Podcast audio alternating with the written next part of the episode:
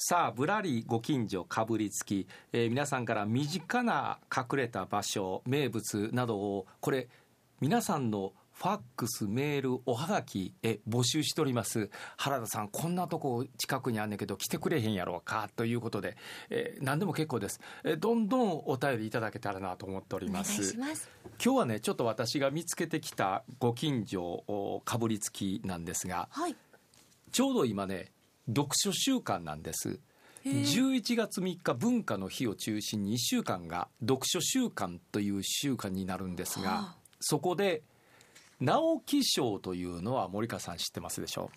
はいはい、え作家さんのはい賞ですね、芥川賞も知ってますよね、はい。えよくあの芥川賞直木賞一体誰になんねやっていうのがニュースになるわけですが、えその直木賞の直木さんって知ってます？いいえ存じ上げないです。知らないですよね、はい。えー直木さんは知りませんよね、はい。直木さんのフルネームってな名前なんていうか知ってます？え？ー、なんて言うんですか？わからない。直木35って言うんです。35と書いて。35歳のす数字の30 35、う？ん、えー、そうなんですか？35って言うんです。えこれ、まあペンネームなんですけどもね、はいはい。えこの名前で明治24年から昭和9年まで、えーまあ、小説家であり脚本家であり映画監督でもあったりした方がこれが直木さんという方で、はい。実はこの直木さん大阪市内のど真ん中谷町のご出身なんです。そんな近い場所で。そうなんです。大阪市内で生まれ育った方なんですあら嬉しい。え意外とこれ大阪に住んでる方もご存じないのかなと知らなかったです。思います、はで大阪市中央区なんですがさあそのねまああの今ちょっと名前言いましたが直木35という名前なんですがこれ直木というのは本当はね本名は、えー植木さんっていうんですがはい。え植木の植える、えー植えるという字は木片に治るですよね、はい。これをね話したんです。で直木とこう。ああええで直樹としたんです。で35というのは、まあ、年齢を元にしたもんなんですが実はね直樹さん31歳の時は直樹31っていうペンネームだったんです。で30になって32にしはったんです。で33になった時は直樹33にしはったんですが、はい編集者の勘違いからこのね33とおいうのがねどうもねあの字面が良くないと、うん。えー散々と読むことができたということでえーもうこれは嫌やと本人が嫌になって35で止めたらしいんです。35でもするとも35という名前を。えということでこの名前になったというえうん。こういう、まあ、逸話があったりするんですがさあそのね直樹さんの資料館が大阪の立ま谷町。まさにねえっ、と唐堀商店街というのが谷町6丁目地下鉄上がったところのすぐ横にあるんですが、はい。そのね、えー唐堀商店街のすぐ横に、えー公園があってその公園の横にちょっと古民家があるんですがそこが資料館になってるんです。そんなところにですか？資料館が直樹さんの資料館がちゃんと大阪のど真ん中にあるんですよ。知らん、うん、最近この谷町といいますと周りは、えー高層マンションが、えー立ち並んでるうん。その谷間のようなところ。でもこの辺りって静かなんですよ。大阪市内かなと思うぐらい静かで。でねこの古民家を生かして街づくりをしようという地元の方々の団体がありまして、この団体の方々が何か象徴的なものを作ろうやないかということで、えー直樹さんのその資料館をお作りになったのが、えー2008年の話2005年の話なんだそうです、はい。今から17年前のことなんですがでね、えーお話をちょっと聞いてきたんですが小辻さんという方、えーその町づくりの関わってる方なんですが、まあ、この方が今一応記念館の事務局長をやっていらっしゃって運営の、えー統括をされているということでお話を聞いてまいりました。カラホリクラブという町づくりの市民グループがあって、えーその古民家を活用し地域のシンボルになるようなものを作ろうとところがこの皆さんでも直樹さんがここにいたことすら知らなかったそこからの立ち上げなんですよ。えじゃあどうやって、はい、まして直木賞の直樹ってどういう活躍してたんやというのは知らない。で周りに資料なんてほとんど何も残ってない。うんはい。どうしようというところから始まったらしいんです、うん。まあ立ち上げは大変だったという話です。誰も 全く知らない状態で、この近くに一応文学費だけはあったんですけども、で、南区35っていう人がここの地域で生まれたということだけは知ってたんですが、それ以上のことっていうのは何も知らない状態で、まあ、スタートをしまして、はっきり言いまして素人の方が集まってこの記念館をはい。作り上げていったと、そういうことですね、全くその直木さんに対する知識もないですし、資料一切ない状態で、本一冊ない状態からスタートをして、まあ、それこそ古本の、当時はまだネットで買うこともなかなか難しかったんで、それこそえー全国の古書店からその目録を集めまして、でそれを繰りながら探していって、まあ、一個一個資料をこうしかも資金的にも全く行政のお金が入っていないというふうにお伺いしました。えーそうなんですよ、えー、と正直こう、記念館というのがどういうものかということも僕たち分からずに、まあ、分からないからできたっていうのもあるんですが、スタートした中で、まあ、お金もないし、何もない、資料も何もない、えーもう縁はあるけど、えーあのなんていうんですかね、そこに何かものがあるわけでもないというとこからスタートして、まあ、情熱だけでスタートしたというところですね。ムート直木三条って非常に面白い人で、あの単なる作家の一揆をこうに収まらない、えーまあ、文化プロデューサーのお要素があったりとかするのと、たまたまですね、この記念館作るタイミングと、えー上村智音さんっていう直木三十五さんのおいごさんが、あの直木三十五伝という自伝、まあ、自伝じゃない、評伝を書かれるタイミングとか、まあ、たまたま会いましてですね、上村さんとも連絡を取りながら、上村さんから、まあ、いろんな資料、まあ、それこそ自筆のものとかもいただいたり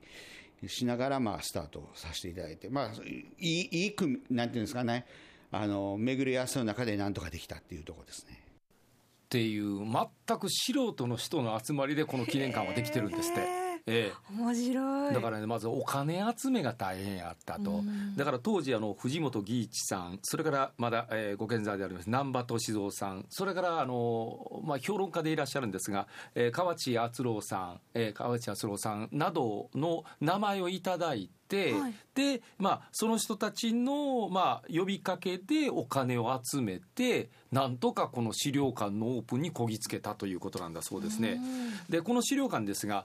大きな資料館ではないんです。古民家の一つの部屋。えこれが全てなんです。で中ドア開けてはい。入りますでしょ、入ったら小上がりになってて、うん。で畳10畳ぐらいなんですが以上。ああじゃあなんかぐるっと回ってっていうい感じじゃやそんなんなでないいんです。えもう入ったらもう全てすねうん。というお部屋えそこにね本棚があって、えーまあ全集とかずっと置いてあるんですよ。でここの特徴は実際にその本を取ってめくって読むことができると。いいんですか？ああの大抵資料館って手はさ、はい。触れないでくださいとかなってるんですが、はいまあ、自由に読んでください、えー。えあとねなんかいろいろ資料はあありました、えーそこでここで一番の資料は何ですか？というふうに小辻さんにお話をお伺いしました。えー、と一つはですね、はい直木三十五が、えー芥川龍之介に宛てて書い書いた手紙っていうのが展示してあります。これはあの直木さんが芥川に、えー宛てて書いた、えー手紙になってて、その、えー住所はあの芥川が自殺した最後にあの生産管理ので自殺しちゃったあの田端の、えー自宅に向かって奈良にちょうどあの直木三十五が映画を撮ってた頃のに、えー芥川に宛てた手紙っていうのがありましてそれを展示していると。これは実質自筆ですね。はいはい。っていうようなことなんですが、えあの直木さんはねなんかね筆の先を切ってなんか字を書くっていうのが。え？よくねわからない。でしょ面白いどういうことですか？やもうあの文字がね 独特な書体であったりするんで、はい。そんなんが全部あの飾られてありますんで、はい。まあそれ見るのも一つ楽しみかなと、ね。え思うんですが。さあその資料館を作っていく上でだんだんと、えー皆さんが直樹さんってどういう方かやっぱり資料集めてきたら分かるわけですが、はい。えーズバリ小辻さんにどういう方なんですかというふうにお伺いしました。えっとですね、まあ、非常にまあ不思議な人 というのと、あと、まあ、大阪人らしい、あの永井達夫先生なんか大阪人らしからぬ人っていうふうにあの書いてられますけれども、実際は大阪人らしい、もうなんていうんですか、アイディアがいっぱい溢れ出て、で、実行力があんまりなくて、いい加減なんですけども、でも常に夢を追いかけてるみたいな人ですね。で、いつまでもなんなんかの完成形ではない途上の人みたいな感じの人ですね。まあ、こんな方で小学校のねなんかあの書道の時間に書いた字も展示されてましたね、えーこんなん残ってたんですって貴重ですね。うんまあ直樹さんのことをちょっと知りたいなと思ったらここに行かれたらいろんなことが分かってくるかなというふうには思いますね、えーちょうどね唐堀商店街ちょっと坂下ってきたところ、えー下りながら右に行かれたら公園があるんですよ。桃園と書いて桃園っていうんですけれどもここもともと小学校で桃園小学校という小学校があったらしいんです。ここに直樹さんが通ってはった小学校なんだそうです。その桃園小学校の跡地の公園のすぐ横の古民家なんです。えそこの2階にありますので、えーよかったらあのこんなところに